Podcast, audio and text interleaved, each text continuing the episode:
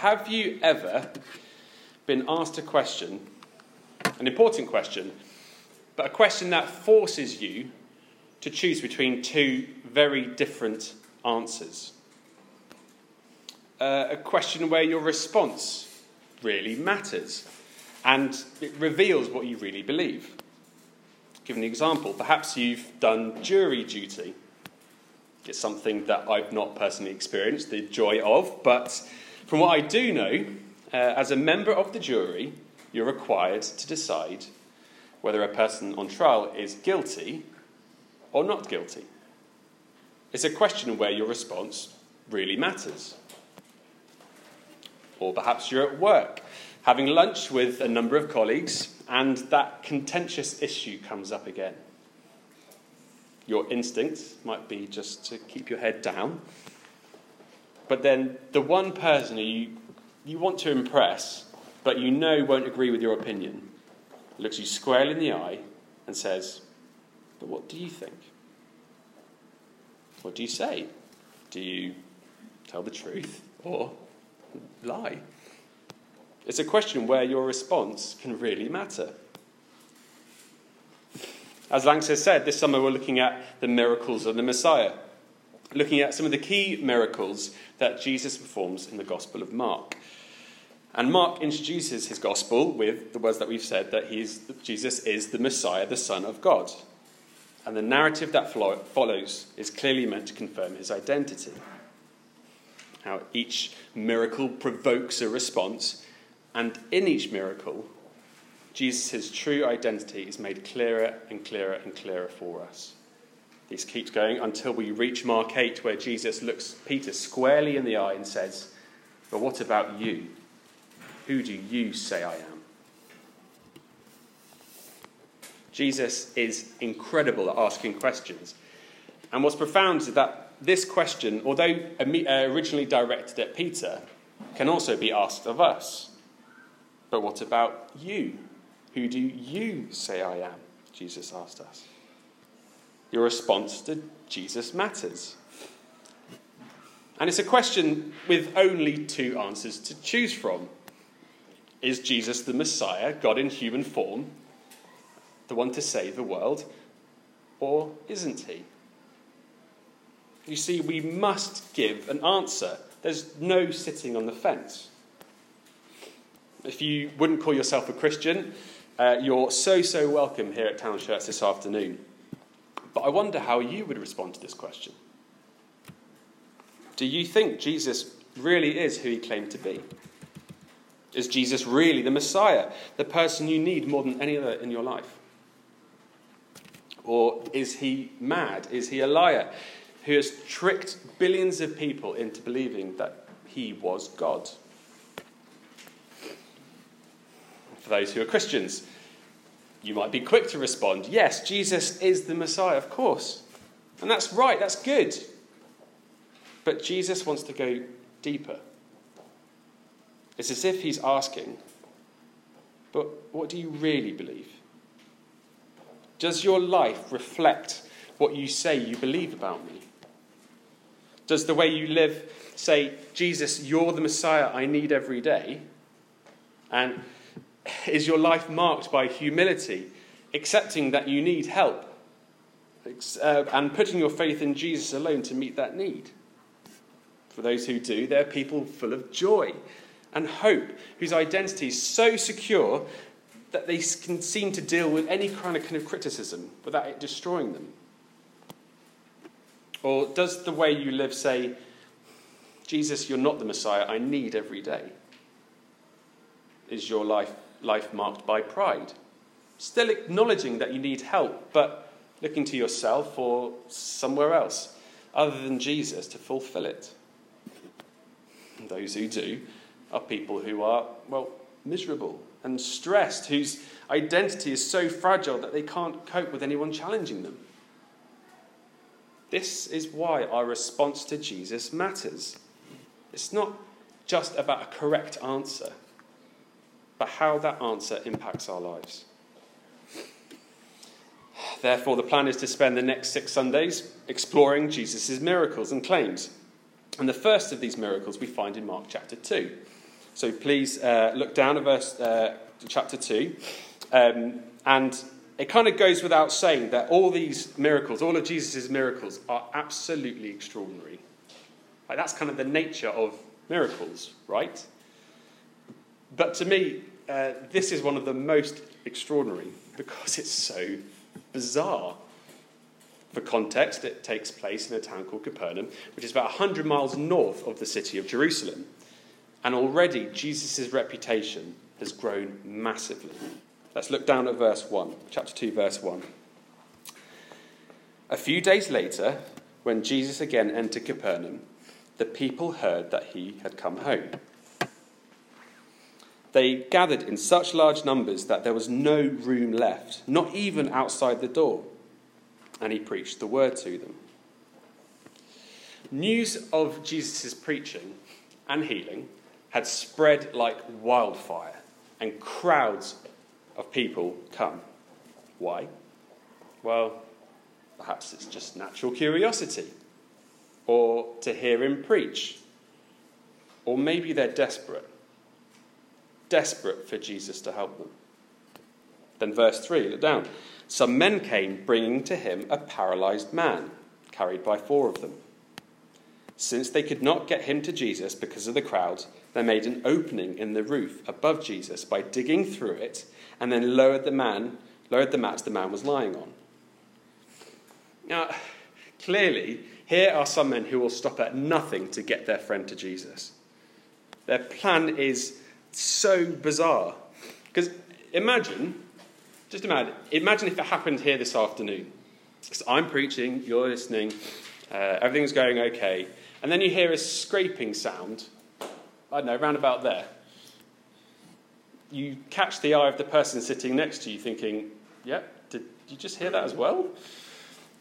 And then the hole starts to get bigger, and by this point, kind of we've all stopped what we're doing, all looking up and having a look.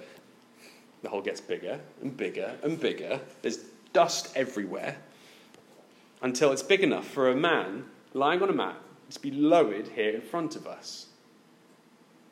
By this point, I would imagine some of us will be phones out recording it because it'd be like, what on earth is going on? And if Neil, the school caretaker, was here, he'd probably be yelling at them. It really is quite mad. But it happened. So, why did these men go through all that trouble? Perhaps you know someone who suffers from paralysis or is experiencing a kind of suffering that makes you feel just so frustrated that you're unable to take it away. It's no surprise, therefore, that when these men heard that Jesus was in town, they wouldn't let anything stop them from getting their suffering friend to Jesus. And what did they want from him? Well, it's obvious, isn't it? Everyone knows. The crowd knows. We know. But it seems that Jesus doesn't know. Because what does he say? Verse 5. When Jesus saw their faith, he said to the paralyzed man, "Son, your sins are forgiven." If you were this man, what would your response be? What? Wow, okay, well, that's very kind of you, Jesus.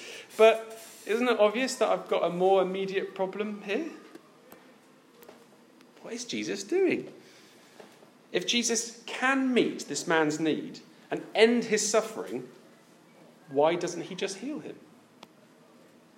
If only he could just walk again, then everything would be all right. Right? Here's what he's doing. Jesus looks at the man and effectively says, "You think you know what your deepest need is in life, but you don't. I know you're suffering, dealing with things that aren't your fault, and I'll address that later. But you have a much deeper need." Jesus has the power to end this man's suffering, but in this moment he's making it very, very clear that this man's deepest need isn't physical healing, but to experience a healing that goes much, much deeper. If you're taking notes, here's our first point, our deepest need. Now, we've got to be careful not to misunderstand what Jesus is doing here. He is not making light of this man's suffering. With infinite compassion, he would have understood the pain he was experiencing and the way that society would have sidelined him. And it's the same with us. When suffering feels inescapable, it can cause us to question God or leaving us feeling like no one else understands us. But Jesus doesn't make light of that either. Jesus knows your pain. Because he knows you, and soon he himself would endure unimaginable pain and suffering for us.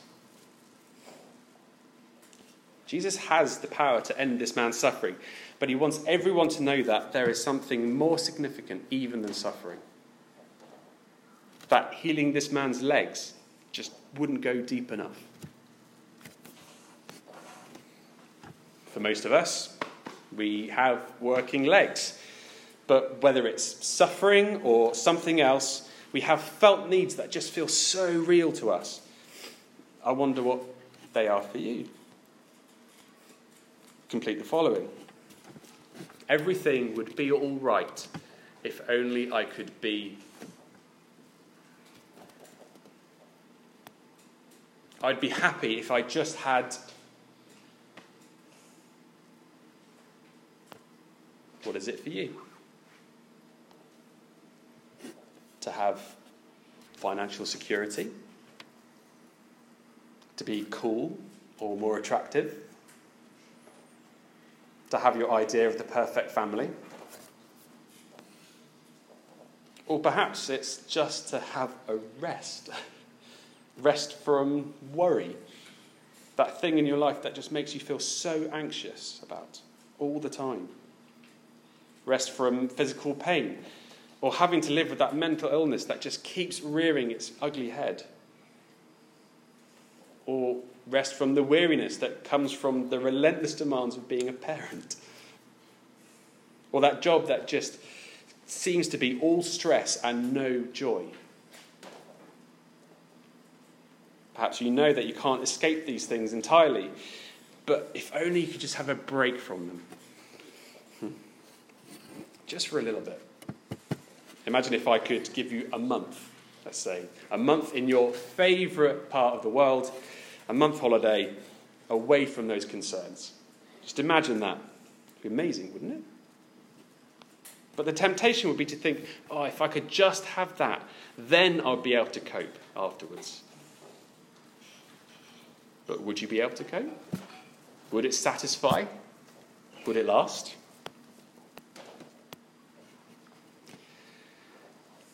Many of you would have heard me talk about my colleague and friend Toby.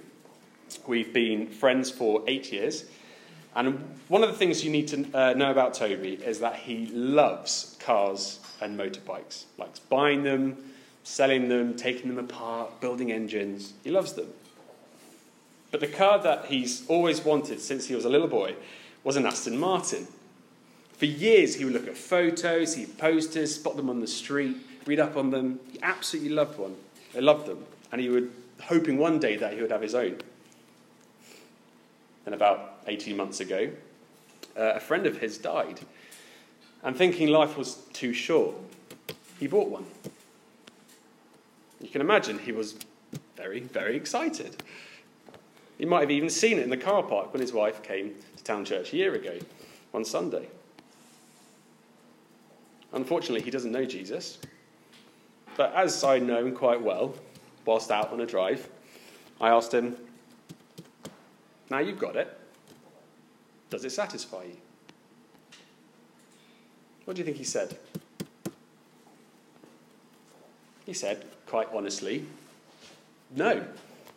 And he tried to rationalise it by saying it drove him to wanting the next thing and the next thing and the next thing. But the obvious question then was, well, what's the end of all of that? It's as if his felt need didn't go deep enough. Coming back to this passage, we see this paralysed man and think, oh, if only he could walk again, then everything would be all right. But unfortunately, we underestimate the depths of the longings of our heart. We always want more, and therefore we don't see that there's actually a bigger need, a bigger problem.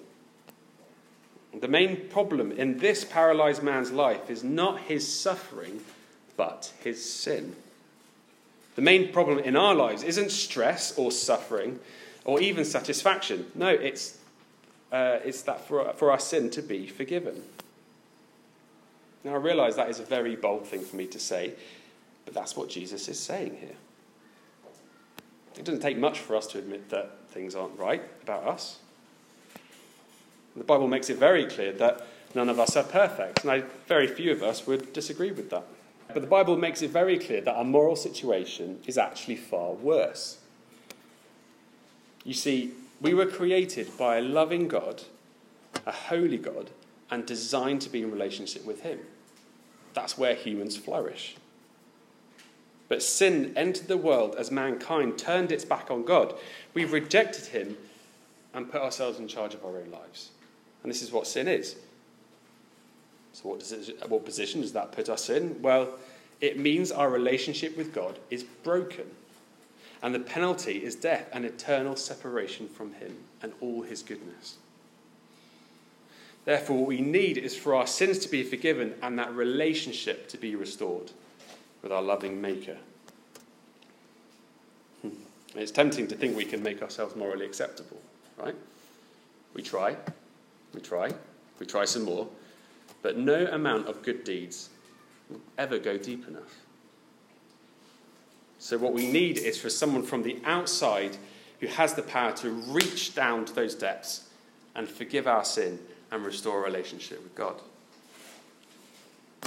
If you wouldn't call yourself a Christian, this is your reality. You need to face it. As harsh as it sounds, this is your current state. This is your deepest need.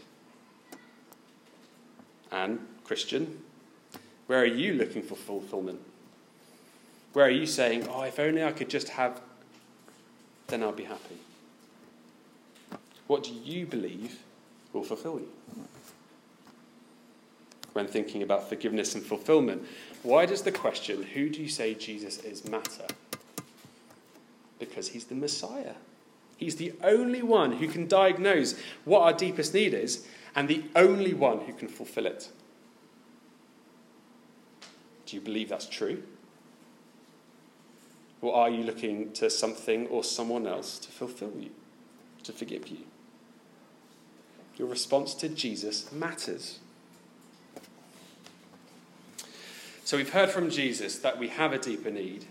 And now, in the second half of this passage, we see how he proves he is our Messiah who meets it. Let's read from verse 5. Verse 5. When Jesus saw their faith, he said to the paralysed man, "Son, your sins are forgiven." Now some teachers of the law were sitting there thinking to themselves, "Why does this fellow talk like that? He is blaspheming. Who can forgive sins but God alone?" These Jewish leaders had heard of Jesus' reputation. And this is the first time it's recorded in the Gospels that they actually checked Jesus out for themselves. But when Jesus says to this man, "Son, your sins are forgiven," how do they react? They're outraged. They are so angry. Why? Well, they knew from their Old Testaments that only God could forgive sin. And they're right, right? Imagine if he punched Byron. Now, don't worry, this is just an illustration. I don't actually think he would. But imagine if Lanx punched Byron. And then I came over and said, "Oh, don't worry, Lanx, don't worry. I forgive you. I forgive you. It's okay. It's done. It's done." You'd be like, "Pete, you can't forgive Lanx. Only Byron can forgive Lanx, right? Because Byron was the one that got punched." When Jesus looks at this man and affectionately says, "Son, your sins are forgiven," he's saying, "All your sins have been against me."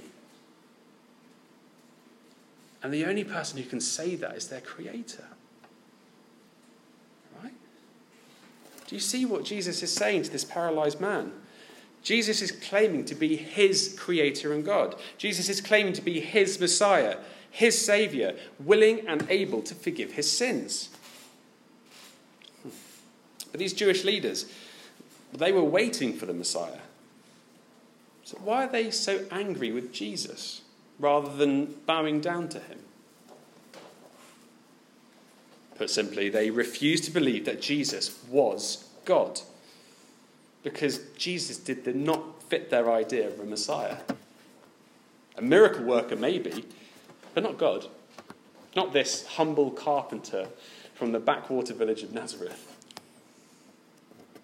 But the issue isn't with Jesus. It was with them.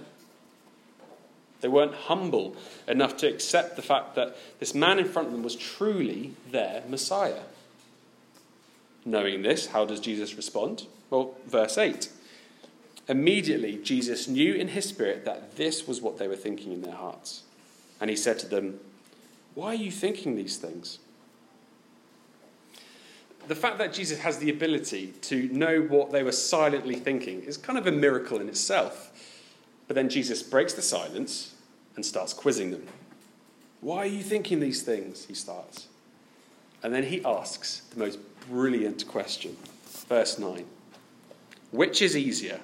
To say to this paralyzed man, "Your sins are forgiven," or to say, get up, take your mat, and walk. What would you say is easier? At first glance, the answer seems to be, "Your sins are forgiven," right? Because anyone can say those words, but not anyone can look into the eyes of a man and say, "Get up, take your mat, and walk." And it happened. But then what does Jesus say next? Verse 10. "But I want you to know that the Son of Man has authority on earth to forgive sins." Jesus doesn't need to heal this man, but he wants people to know who he is. That he's the Messiah, the Son of Man who has authority on earth to forgive sins. The only one who has the power to meet our deepest need. You see, it all hangs on who Jesus is. It all hangs on his identity. If Jesus really is who he claims to be, then he is the only one who can save us, can forgive us. This is why his "which is easier" question is so brilliant, because there's more than one answer. You see, throughout the Bible, when God says something, it happens. His saying and doing are synonymous. So when Jesus says to this man, "Your sins are forgiven," he's not just saying it, he's doing it. He's doing something that is infinitely harder, that is healing this man's legs. Friends, any miracle worker can say, "Take up your bed and walk." But only the Saviour of the world can say, "All your sins are forgiven." Jesus is pointing to the cross. He knows it's going to be so much harder to forgive a person's sin than to heal a man's legs. But Jesus knows that if he heals this man, he will trigger a chain of events that will lead to his crucifixion at the hands of these Jewish leaders. So what does he do? Well, clearly he cares more about proving his identity than about saving his own life. Verse 11. So he said to the man, "I tell you, get up, take your mat, and go home." He got up, took his mat, and walked out in full view of them all. Jesus healed him. With such compassion, he healed him. But it was for a bigger purpose. One writer puts it like this: Jesus knew that by healing this man's legs, his legs would be nailed to a cross. Jesus knew that by enabling this man to dance, he would die. His eventual death might have looked like a mistake, but it's the very means by which this man and us can be forgiven. The very means by which our Messiah can meet our deepest need.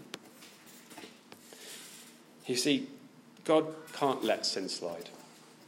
He wouldn't be a good judge if he just said, don't worry, we all make mistakes, it doesn't matter. No, we're all guilty.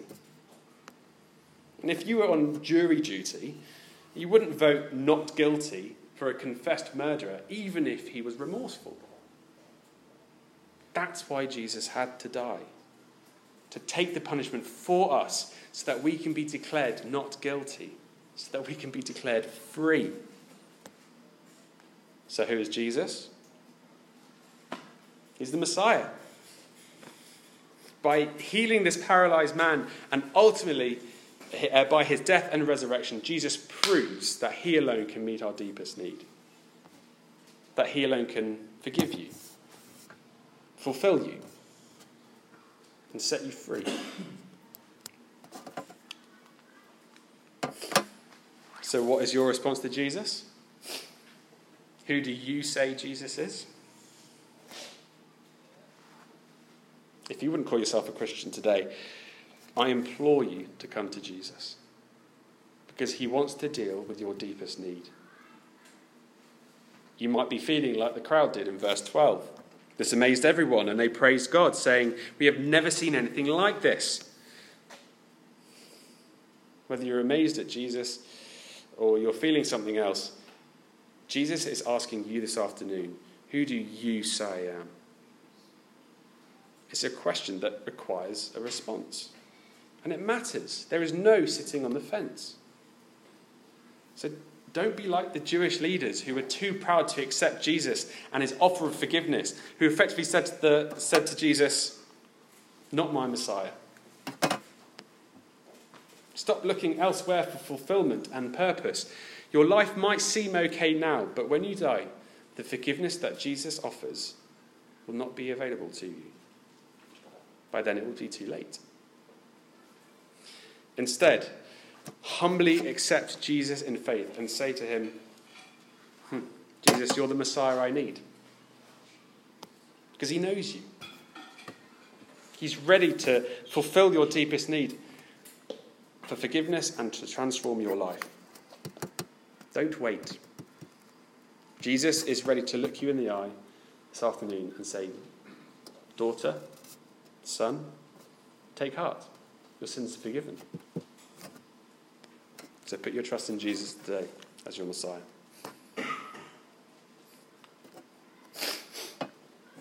In his sermon on this passage, Tim Keller helpfully summarises Jesus' words, saying, "I am the only saviour that when you get me, will fulfil you, and when you fail me, will forgive you."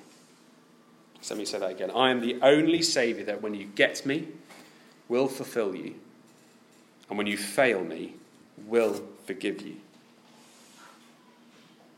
If you're already trusting in Jesus, where do these words hit home for you? Where are you tempted to believe that Jesus isn't enough to fulfill you? What need feels so strong that if you got it, then everything would be okay? What does your mind tend to drift back to when you lie awake at night? What do you tend to envy in other people? What do you find yourself praying that is nowhere promised in the Bible? What is that one thing that if you were told you could never have it, would make your life feel not worth living? It's heavy, but if the Spirit has highlighted an area in your life, your response to Jesus here matters. And what we have in him is so much better. Either you say to Jesus, "Not my Messiah," or you accept him humbly and enjoy him and say, "Yes, Jesus, you're the Messiah I need." And when you do, then you can truly enjoy everything else because you're not relying on them to fulfill you. Therefore, come humbly to Jesus and see that he is all that you need, and he will fill you with joy. That's fulfillment. But what about forgiveness? Where are you tempted to believe that Jesus' forgiveness isn't enough for you? Maybe you struggle with guilt and shame. you believe that your failures are too great to feel confident that Jesus truly loves you, forgives you, and accepts you. Maybe you feel like your faith is just too weak. If that's you, come to Jesus, like this paralyzed man did. But you see, faith is not a gift, it is a virtue. This man only created an opening in the roof because Jesus had first created an opening in his heart. And once at the feet of Jesus, Jesus saw their faith and flooded this man's life with complete forgiveness, aggressive grace almost, and love and acceptance, all of it. So it doesn't matter how weak or strong your faith is, but what, or rather who, your faith is in. So as we take communion, come humbly to the feet of Jesus and say, "You're the Messiah I need." Remember that his forgiveness is complete and his acceptance of you is secure, not because of you, but because of him. Or maybe this disbelief expresses itself by being slow to admit your sin, or by trying to pay for it yourself. I know this is true for me, particularly when it comes to admitting my failures.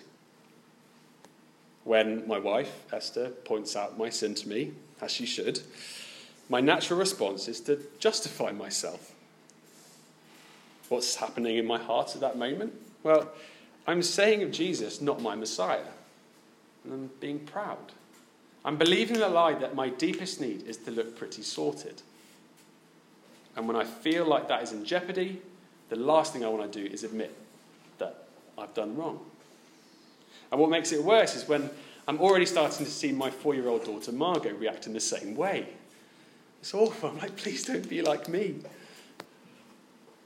But when I look to Jesus as my Messiah, the one who created me and knows just how sinful my heart is, and yet, he still chooses to love me, to die for me, to forgive me. That changes everything. It means I can feel secure. So when people challenge me, my immediate response isn't to defend myself. It means I can humbly say yes when I'm in the wrong. I can say sorry. It means that we can model this to our children, reassuring them that we're not perfect either. Friends, whoever you are, Jesus knows your deepest need. And he stands with arms wide open and invites us to come to him and know him as our Messiah. Your response to Jesus matters. So accept his invitation by faith now. Let's pray.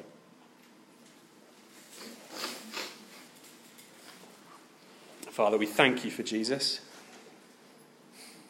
We thank you that he is the only Saviour who, when we get him, fulfills us. And when we fail him, forgives us. Please, Father, please forgive us where we need your forgiveness. And Father, please give us faith to humbly accept Jesus into every area of our lives. Father, please encourage us now as we take communion, as we rejoice in your complete forgiveness found in your Son, in whose name we pray. Amen.